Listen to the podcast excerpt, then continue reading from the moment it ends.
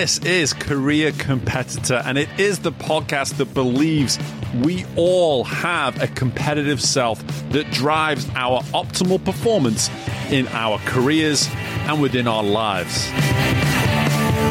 My name is Steve Meller, and in the past 15 years, having been a coach to high performers, Olympians, business owners, executives across all walks of life, I have come to find that competitiveness comes from within. And I'm going to be using this podcast to really showcase how competitors from all walks of life are finding optimal performance and have built the careers that they have today. On this episode of Career Competitor, we have the pleasure of welcoming in Dorothy Enriquez to the show. And this episode is very much for the ladies, and I am so excited for that to be the case. Men, I don't want to lose you at this point because, quite frankly, there is plenty of content in here that you also should be prioritizing and listening to. But Dorothy and I dive into such a wide array of great insights, courtesy of her experience and the work that she's doing today. But three major takeaways I want you to pay attention to here is firstly, the importance of finding like minded people to surround yourself with. Then we talk about why we can all lead from every seat we find ourselves in. And finally, we get into the topic of accountability and the fact that we have accountability towards ourselves to listen to ourselves. So you can probably notice the diversity across simply those three insights right there. But speaking of accountability, I encourage you to head to beaccountable.befabulous.com to take an accountability quiz courtesy of Dorothy. That information's in the show notes, but I wanted to encourage you to consider heading to that website and learning a little something about yourself and the way in which you are accountable currently within your world. But for now, I'll stop right there because I want to give Dorothy the introduction she certainly deserves. So I won't hold us up a moment longer and let's get right into my discussion with Dorothy Enriquez. And I hope you all enjoy.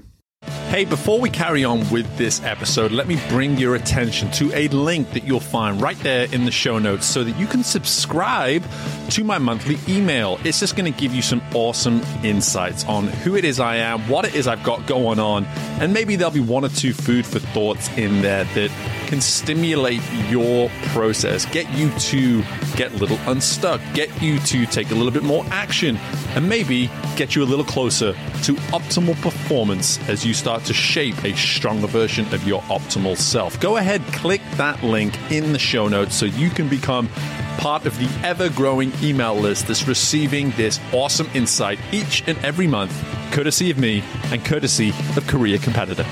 Now, back to the episode.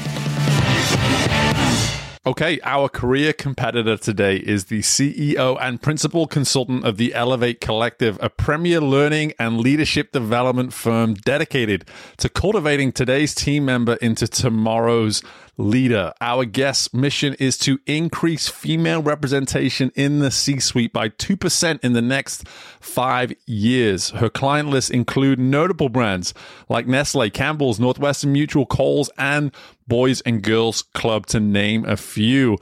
Her book, Be Accountable, Be Fabulous, Growth Looks Good on You, Girl. I don't think you were anticipating a British guy ever saying that, but here we are. Is a is a humorous self-help book that provides readers with positive energy, relatable stories, and easy to understand language, divided into three parts, focusing on work, home life, and family and friends. Finally, a true industry expert in leadership, organizational awareness, soft skill development, diversity, and much more. I'm so excited to be welcoming into Career Competitor the incredible Dorothy Enriquez. Dorothy, how are you? LMG, I'm awesome. That was a very cool introduction. Well, I'm that people that are worthy of that kind of introduction get that introduction. That's how it works on this show. That's how we, we make sure we bring in the big guns every single time. And I'm excited to be able to do that exactly with you today. So before we start diving into more of your story, the history, maybe even the book as we get further, tell me a little bit about what the typical work, the typical work day specifically looks like for you as the CEO there with Ellevate Collective. You know, I think one of my favorite things is that every day is different. Um, but at some point in the week, every week, uh, some weeks way more busy than others, I'll will be client facing. Someone in this firm is going to be in front of a client at the podium, virtually or in person, igniting the principles that we stand by, really igniting the mission, vision, and values at some point in the week, every single week.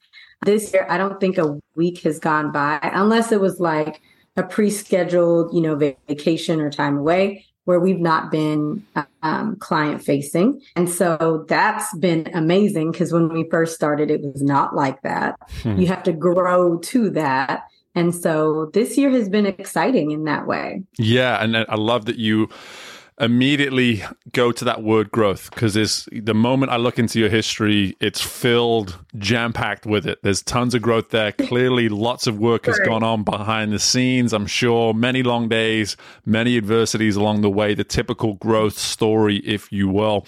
Talk to us a little bit about what you've really learned as the CEO throughout that entire story of growth. Wow. I mean, how much time do you have? um, let me think some big lessons that I can share for anyone else who is in the early stages, I would say within the first five years, mm-hmm. or anyone who's thinking about getting started. A couple of things that I learned the hard way so that you don't have to is often when we're starting a business, we're starting it because we're really, really good at what we do whatever it is, whether that's making jewelry, doing hair, doing makeup, making clothes, or you've got these various services that people need. You're solving a problem. But I think that is part of the issue. We're so good at what we do, but we don't know how to run a business, at least not mm-hmm. really well. And so I think that that's one big lesson that I've had to learn. I, it was imperative if, if I was going to be full time, because I started when I had a nine to five. But if I was going to be full time, I was going to really need to grasp the concept and importance and criticality of being that savvy business owner. Um, so that was one thing. I think the other thing was like how to make money. Hmm. You're so good at what you do. And for most people, like when you're doing something, your friends start to mirror what you're doing. So usually if you're in corporate, you've got a lot of corporate friends. If you're an actor, you've got a lot of actor friends. If you're a doctor, so on and so forth. So now that I'm a business owner full time and have been for the last five plus years, I have a lot of entrepreneurial friends. And I feel like the other thing that I learned that I have in common with a lot of other folks is that you're so good at what you do that you often, especially for people of color and women, we often undercharge because mm. it's so easy. It's so easy for me to do these lashes. It's so easy for me to make this dress that's going to go on the red carpet. And so mm. we make the mistake of assuming that because it's easy or because it comes naturally, you end up kind of undercharging and living in that basement bottom dollar pricing. Sure. Um, when there's this amazing opportunity for you to be in that premier space because everyone cannot do what you can do.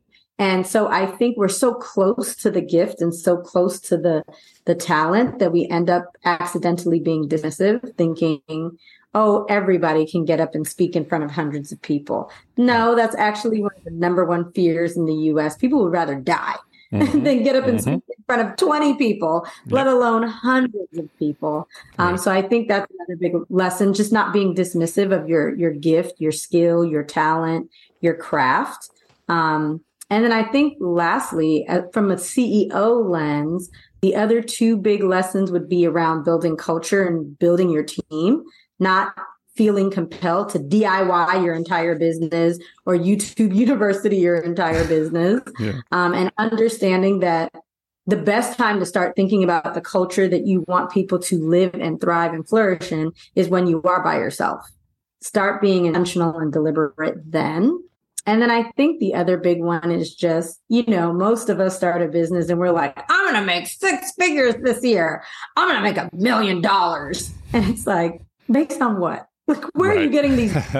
um, and so, really getting strong on the business acumen side again around whatever your goal is, making sure that it is a right goal for where you are and having the processes, the tools, and the support in place in order to execute with brilliance and keep your edges and not get gray hair in the process.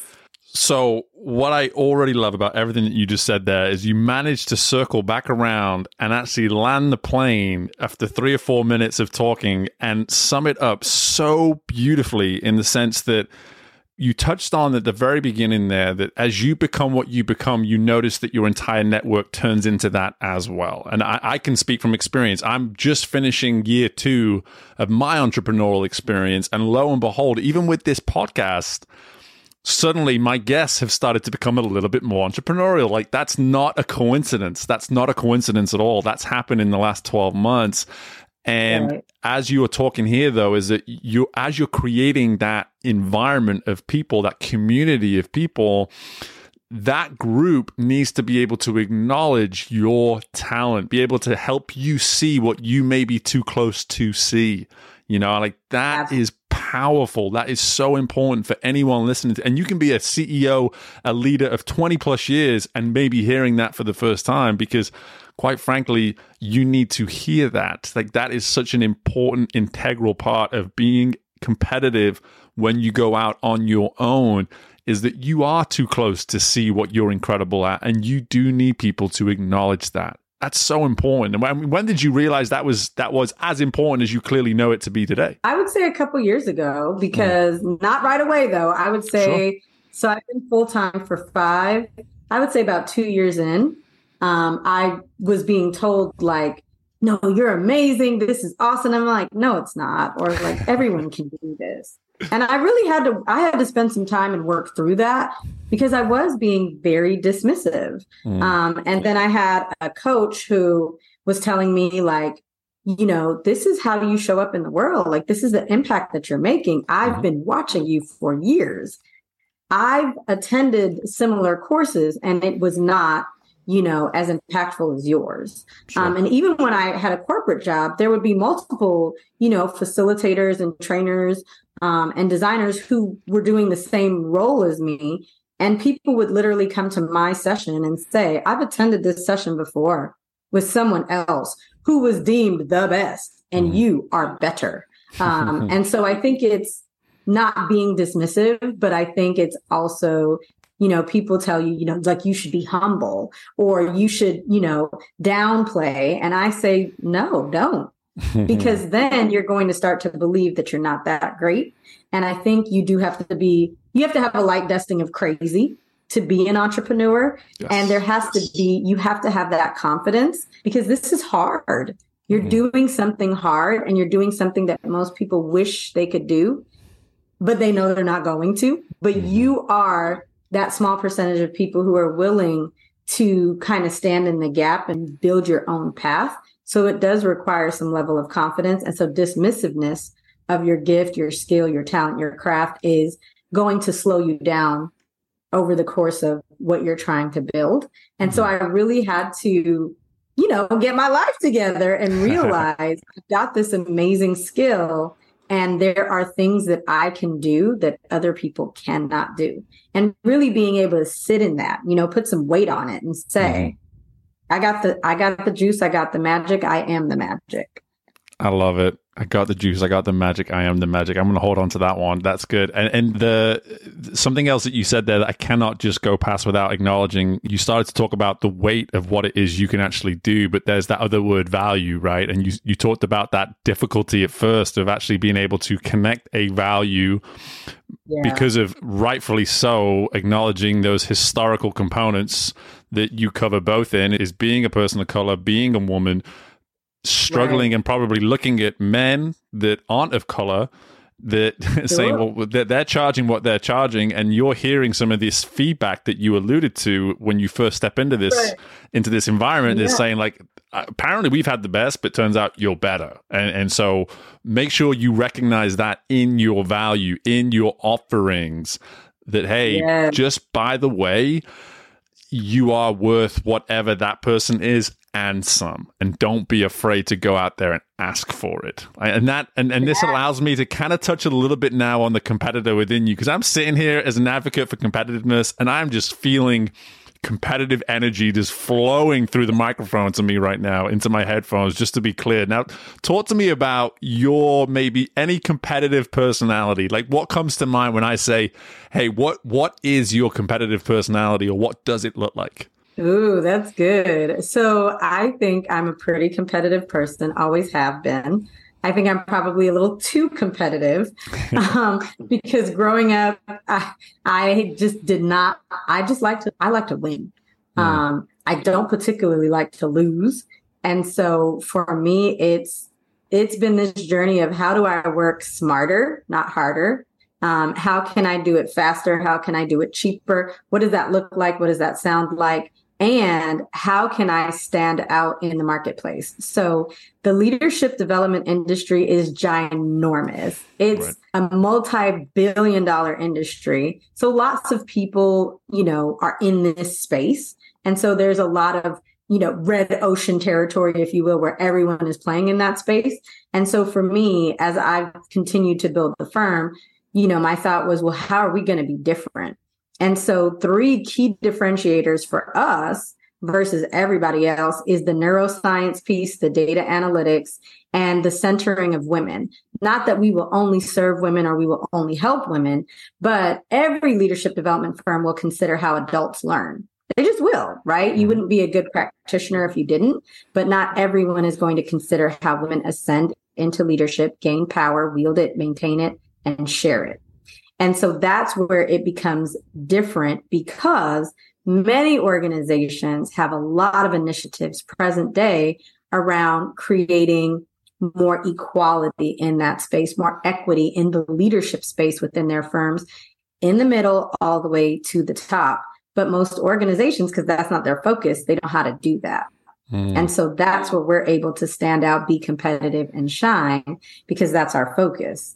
We are literally a completely women led organization. That wasn't the plan, but that's how it's worked out up to now. And mm-hmm. so, that being our focus and that being something that we can infuse just by nature of our backgrounds and what we've focused on and studied over the years, the research that we've done, I think that allows for a an impactful competitive advantage when we're out in the marketplace trying to serve and be a great culture match for our clients. There is no, it took me all of about three minutes in research to realize that you are a unique entity period you stand out like again and i love hearing this from you mainly because you know here i am i my company is executive coaching based and so mm-hmm. I, I, touch in the leadership development stuff, but I actually stay away from it. I don't try to get into the training area per se. Um, I stay in my coaching lane. I'm very happy in it. Uh, but the as I hear you talk, it, it's so important to acknowledge this. Again, anyone who's listening to this, that wherever you are in your career, it's not. It's never me versus you. It's it's how do I stand out? How do how do I be my best self? How do I show up and actually showcase my talents? Where we are going right back to those talents that you alluded to in the beginning, because if you are caught up in the day to day me versus you mindset, comparison is always going to lead to a pretty bad ending. Oh, absolutely. And I really love what you said about how, like, you know, you could go into the leadership lane and you choose not to, you're staying in your lane. Mm. And I think that that's a huge call out because I think sometimes we don't want to stay in our lane. Mm-hmm. Um, but whatever lane that each of us is in, that's the lane that is being cultivated for us. Stay in your lane. You don't have to become a Jack or a Jill of all trades. You don't have to. But I think sometimes when we're looking to the left, you know, you're not running your race. You're looking to the left and the right, seeing this person doing 50 million things. Mm. Now you feel like you have to do 50 million things. Um, but your lane is your lane for a reason. Um, I don't, you know, when people step step forward and say like, "Oh, can you do this? You do training? Can you do Excel and Microsoft?" Absolutely not. No, I'm not doing it. I'm sure I could do. It. I'm not doing it. Mm-hmm. I want to stay in my lane. And if it's something that is just far outside of where I like to, you know, rest, I'm not doing it because I want to do the things that I'm good at and I Mhm. want to do the things that I'm great at and I want to continue to cultivate my craft and I want to love going to work every day. Mhm. If I'm doing a training on Excel, I'm not going to love going to work every day. If I'm doing a training on this thing over here, like, um, you know, compliance based training, I can't do it. I don't want to. And so I think that understanding that, you know, with this like liberatory consciousness, if you will, there's mm. enough room for all of us. There's enough pie for all of us. Right. Even if we did do the same exact thing, there's still enough room because you don't do it how I do it and I don't do it how you do it. And so I think that that gives us permission to really dominate in our own little corner, in our own little space. Yeah, I think that is a key ingredient to excel is and I'm not talking about the uh, I'm not talking about Microsoft now. uh, but to in order to excel, that ability to actually just press pause and say like I need to do what's right for me and not get caught up in what maybe a client may be looking for in this given moment and I've got an opportunity to make an extra buck or two off this potential client. Like you can actually say, "Hey, I know what I do well, and you're already investing in that. So why, if it ain't Yeah. broke, don't fix it, right? You know, this is working. Let's stay in this lane. Exactly. That's exactly it. So this, I can't help but see a connection here between what we're talking about and a title of a book that is "Be Accountable, Be Fabulous." Like a word "fabulous" is like boom. It's like right there to be seen Right. You're not this isn't something where you live in the gray area you either you know you are going to be fabulous so talk to me a little bit about the uh, the genesis of the book i always like to hear like where did it come from where did the I- idea originate Oh, that's such a good question. So funny enough, um, I wrote that book uh, forever ago. I Mhm. wrote that book about nine, ten years ago. And I wrote the book. It started out kind of as a, like a journal entry because I felt like at that time my life had just basically fallen apart. Everything that I had done, just none of it worked. And so at the time, I had quit my great job, quote unquote, that I had. I'd gotten a promotion. I was making the most money I'd ever made at that time. And I quit my job to pursue my magazine publication full time. So I get rid of my apartment. Me and my best friend, we are like, we're going into business together. This is going to be amazing. God told us to do it. We don't need a backup plan. It's going to be great. And so that's that is literally what we did. We moved from Southern California to Northern California to ignite a different audience and really take the publication to the next level. And it failed miserably. So we had no backup plan. We had to move back in with our parents. It was a dumpster fire. I was not paying, my credit card was maxed out. I wasn't paying the bills. I wasn't paying my car note. I was like, where am I going to hide my bingo? Like, where am I going to put her so that they don't try to come and get her? It was a train wreck. And so I'm looking at my life at this time, living in my parents' house in my high school bedroom. I'd never moved back home before, never thought it would happen to me. And I'm looking around like, whose fault is this? This is somebody's fault and it's absolutely not mine. Who could I blame? Like, I'm just going through reviewing people, like, who could I blame so that I can be mad at them? This is their Mm. fault. Why did they let me do this? And everywhere I looked, right, and who I could blame, there I was. I did not want to take any accountability or any responsibility for my condition. And so, in that, and then I had to get a job, even though I told all my friends I was never going to get a job again. It was a hot mess, the hottest of messes. And so, I'm, you know, at work licking my wounds because now I'm back at work again and thinking to myself, like, how did I get here? This is horrible. Mhm. And I think this is my own doing. You can make whatever choice you want. You cannot pick the consequences. And when you fail, a lot of what happens next is in how you talk about your failure. Hmm. That's when you open up the possibility for the most transformation.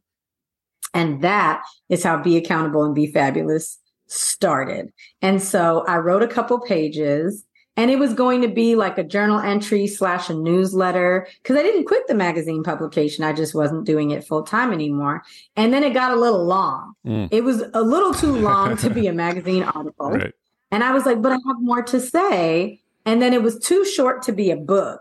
And so I just continued to ask myself, do I want to share the things that I've learned? Because now I'm realizing how important accountability is. Mm. And accountability is going to be the difference maker as I move forward and figure out, well, what's my next step look like? If I cannot be accountable to Dorothy, I don't know how this is going to work because there's so many areas of facets of our life that require us to be accountable. Mm-hmm. It requires us to have that personal accountability. Um, and for us to be able to raise our hand and say, I don't know, I'm not sure, I need help, I made a mistake. How do we cultivate that in ourselves, especially when you're a leader? You're going to have to cultivate that in others. And so that's sort of the journey of how the book was born. And then as I shuffled it out for review, it got longer and longer. so initially it was one section. And then it was like, but what about, you know, relationships? And I was like, oh, fine. then it was like, but what about your friends and family? Are you kidding me? And now we have an entire book. There you go. I'd love. Well, firstly, we'll talk afterwards. You and I have a lot in common in our stories of how we got to where we got to. I'm hearing you talking about your dumpster fires. They sound a lot like my dumpster fire, to be honest. But anyway, here we are. Uh, well, that is not just me. it's, it's it's so much more common than I think either of us appreciate. But anyway, the probably, probably but the gosh, there's so much to unpack there uh, in, in in the sense of just the reason and the need for this message like you know for for you to see something like it's it's not about the failure it's about the response to the failure and and, and to be able to just yeah. see that and say okay what do I want to do about acknowledging, as you referenced there, acknowledging that I seem to be the common theme here between all these people that I keep trying to blame? There's this person, there's this person that every single one of those situations has in common, and oh crap, it's me, you know. And, and, oh. and, so, like for me, again, immediately I relate to that part of it. But and I think a lot of people listening to this will too. Is that they has probably gone back and they've looked at and tried to address where they've fallen into gaps, where they've had adversities, having to actually get comfortable with that notion of like, gosh, I think it's me. I think I'm the common denominator here across all of these things as to why I keep tripping up, almost getting in my own way. And so, as you talk about accountability now, I have to assume that that accountability is serving this end goal of becoming fabulous in yourself. So, talk to me a little bit about how you're actually implementing accountability today, not necessarily through that journey of how you've gotten to where you are, but how accountability remains a factor in everything that you're doing today. Oh, yeah, that's a great question. I think for me, accountability is something that I think about every day, mm-hmm. at some point in the day or, you know, at some point. And so for me, being accountable as a leader, as a business owner, as a single mom, as all as a friend, as a daughter, as a sibling, accountability comes up in all of those spaces, right? So here at Ellevate, we say that you are required to lead from every single seat you sit in. Hmm. and so if you're being accountable to yourself, right? What does that look like? Being accountable to Dorothy looks like taking care of the talent. I am the talent. So if I'm tired, I'm going to go to sleep. If I'm not feeling well, I'm going to take a break. And while that sounds like, oh, everybody does that, everybody doesn't. I remember I used to need to go to the bathroom and I'd be like, hold it. Right. It's fine. It's, I'm not going to, it's not going to kill me. And so it is this propensity to not listen to your body oh, you know you need to go, but you're not going to go. You're going to hold it because of whatever reason. You know you're tired, but you're not going to go to sleep because you just got to do this last thing. Well, if you don't shut it down, if you don't hold yourself accountable to listen, your body is going to hold you accountable and you'll be able to do nothing. So, what do you prefer? Being accountable for me starts the night before. Like, if I want to have a great day, it has to start the day before. And so, for me, I in the from the sense of being like accountable all over it's well what does a great day look like if you don't know what you're measuring how can you say if it's great or not mm-hmm. what does the the best day the perfect day look like for me and then being able to calibrate like, well, what did I do today to get to that? Or not, if I didn't have it, why not? Mm-hmm. And so every day I fill out, you know, a worksheet. It's my productivity worksheet around who do I want to be today? You know what you know what would be like my pitfall? What do i want to stay away from? Which is usually upper limiting which we all do it but how can we do it less? You know what if i was my best today what would i do? What are the three big things i need to take care of? And how today will i be productive? How will i make necessity a thing? How will i be courageous? How am i going to be influential? Being able to think through these things the day prior knowing what's on the calendar the day prior, making sure that I get enough sleep the day prior mm. because I have long days. Um, and like I said, I'm a single mom. So I need sleep to be able to navigate through all of that and being accountable enough to say, well, if I have two, three bad days in a row, or days that are learning days and they're not so great, being able to look at, well, what are you doing? If you feel horrible on Wednesday, what did you eat on Sunday and Monday? What did you eat? Mm-hmm. Because that's probably why you're feeling wild and just like not yourself today. And so I think that accountability starts with little things that you can do, even being accountable to your alarm clock. Today, I hit snooze three times. Mm. I never hit snooze right? And I'm like, okay, well, why am I hitting snooze? Well, because my baby woke me up like five times last night. so I'm tired. Is there anything that I can do today or tomorrow to get my energy back so that I can do what I need to do? And so I went to the gym this morning, even though I didn't feel like it. Mm-hmm. I really didn't feel like it, I promise. um, I promise you I didn't. But when you are accountable, it fuels discipline. And if you're disciplined, what it does is it opens up freedom for you to be able to really do all the things you've been wanting to do, the things you've been dreaming of, because you've got these two things in place in your leadership practice that speak to how are you showing up in the world so that you can do the things that you really want to do. Mm-hmm.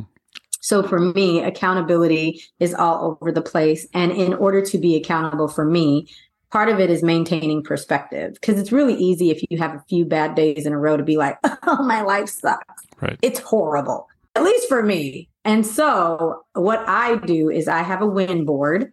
And every day that I have a win, big, small, personal, or professional, I write it down so that, you know, it's August. Right. So if I thought for a second that my life was not that great, I have this big giant whiteboard with all of these wins for the entire year. And it's very clear and evident. Your life does not suck, child. You're just having a rough time. Mm-hmm. And that's okay. Right. right. That's part of the journey. Um, and so frame it as such. Don't make it this holistic, like your life is just miserable. Mm-hmm. No, you're just having a rough time right now. But look at, you literally have a board. Look at that so that you can see how you've been winning because you're a winner. Mm-hmm. And so what, what are you going to do next? And so for people who are like, I don't have any space for a giant whiteboard, then download the Win Streak app. It's free. And then you can track your wins every day. And it's going to ask you, well, what do you think your wins are going to be tomorrow? Because a great day starts the day before. You are preaching. You are preaching right now. I mean, again, like as a as a, as an executive coach, I mean, the, the the one thing for me that well, the story, the history of this podcast, which has been so wonderful to enjoy and see evolve, is that we started with this notion, and it became about quite organically of this optimal self and it was so sure. it was so well received that it actually encouraged me to go ahead and start a business around executive coaching and encourage other people to become their optimal self. And what you're talking about here is that you're talking about not only that ability to be your best self, but to do it in every seat that you sit in. And that is the power, that is the power of your best self. The optimal self that I right. talk about, leading as your best self, as you like to talk about, you know, these ideals are principles that you can actually build a life around, not just do your job. Like this is actually something that goes far beyond that nine to five time where you are in a specific role. And I love the the importance of looking at that final 30 minutes of your day. It's something I talk about extensively with people because my belief is that we can build momentum. We can have a running start almost into our next day. And that final 30 minutes in the day before gives us that momentum when we wake up, aside from the fact if we have a child that doesn't want to sleep through the night, you know, I can relate to that part of it too. But the, the, right. the, the, the fact of the matter is, there's something there that you said there with accountability. Accountability can create and build discipline. And discipline is the path to freedom like finding that freedom of self of routine of choice whatever it may be. Like that is where accountability can eventually get you. And so like that is oh. it's so it's so powerful to hear that. Like you walk through that for us and sort of give us that almost that path if you will to finding freedom as it starts with that day-to-day accountability and um, I'm just like I said, I'm I'm just all about it. It's it's the work that I do now. But hearing you talk to it the way you just did, I like to believe a lot of people listening to this are going to be thinking this is as clear as I've heard it explained before. Because this, I'm hearing an ingredient here of accountability unlike ever before, and it's powerful. I'm just telling you that, like it's really powerful to hear this. Oh yay! well, I'm excited. Good. That's good news. Well, one thing I definitely wanted to get onto though as well is that you as as someone who is operating in the world of leadership i had this conversation just a couple weeks ago with a ceo a male ceo and his and his female number two. And i sat there i'm sat there at this desk and we're talking about vulnerability we're talking about transparency we're talking about emotional intelligence all these sort of things that are being very much sought after now in your typical leader. And i look at the ceo i look at the male and i say about 25 to 30 years ago men started to consider how we can incorporate women into roles of leadership. And here we are 25, 30 years later. And now we have vulnerability, transparency, emotional intelligence, all these things that you very much understand and almost take for granted in incredible women now men are being almost insisted hey where's your version of this? Where is your version of what these females clearly are able to capture? My point being dorothy is it's about time. It's about time that all of these sort of things are at the table and they are the sought after leadership qualities that are so powerful because the one thing that I've noticed through the work of people like yourself is that you have brought a human element to leadership. And that that is so important in the workplace. And I would love for you just to talk to us here. This is probably about the last thing we've got time for, but I'd love to hear from you now just where you now see sort of the state of leadership from the perspective of the woman. Like, what can women now be excited about looking ahead into the future when it comes to leadership? Ooh, that's really good. And so I think, you know, we can be excited about a few things. Number one, it's it's a topic of discussion when it wasn't before. Like you said, 30 years ago we weren't talking about this. 20 years ago we weren't really talking about it. But now, especially for larger organizations, they are implementing a variety of programs for um, women who are high performers and women who are high potentials. And also, some organizations are even creating programs for emerging female leaders as well, so that as they begin to make succession planning more of a priority, they can look in house. And so I think that that's one of the things that you know is important in today's landscape one of our non-negotiables and our universal truths here is that there's never been a better time to be a leader than right now. Because years ago this was not being thrust to the forefront but what business what business leaders are finding now whether small business nonprofit or corporate is that when there are women in the highest positions of power within the organization, it actually makes dollars and cents in a variety of ways. And so, what we have to look forward to as women leaders who are aspiring into those higher levels or who are already there is that when we're in those positions, vulnerability gets propelled to the top, mm. right? And so, that's part of something that we do well, but relationship and rapport building also gets propelled to the top because women do that naturally. We have this built in attribute called tend and befriend. And so, with the tend and befriend attribute that every woman has, this allows us to not only build rapport and relationship internally, but we can build relationship and rapport externally. That could be clients, that could be customers, that could be other entities that we need to partner with in order to do whatever it is that we have to do associated with this business, but also on a more practical side, too, when there are women leaders in the highest levels. Number one, what that means is that more women will enter into the company because you want to hire people who look like you. Mm-hmm. And it also means that there's going to be a decrease in sexual harassment cases and it typically is going to add at least 6% to the bottom line. So there are some things that we absolutely have to look forward to, whether we are there or aspiring and trying to get there, but also for the lady leaders who are trying to decide do I want to go into this organization or that organization? These are questions that you want to be asking. Do you have programming and pro- programmatic spend for elevating the lady leaders that are currently in place? And what is the plan to ensure that when they get to those higher levels, that they're going to get the support that they need to actually not just survive that next level, but to thrive at that next level? Because access without support is still oppression. It cannot be, well, we, we got Dorothy to the high level. She just couldn't cut the mustard. So we let her go and we put this male there instead. But how do we make sure that these lady leaders have the support that they need? Great leaders are not born. They are created, cultivated, supported, and developed. So what are you going to do once you get these individuals in place?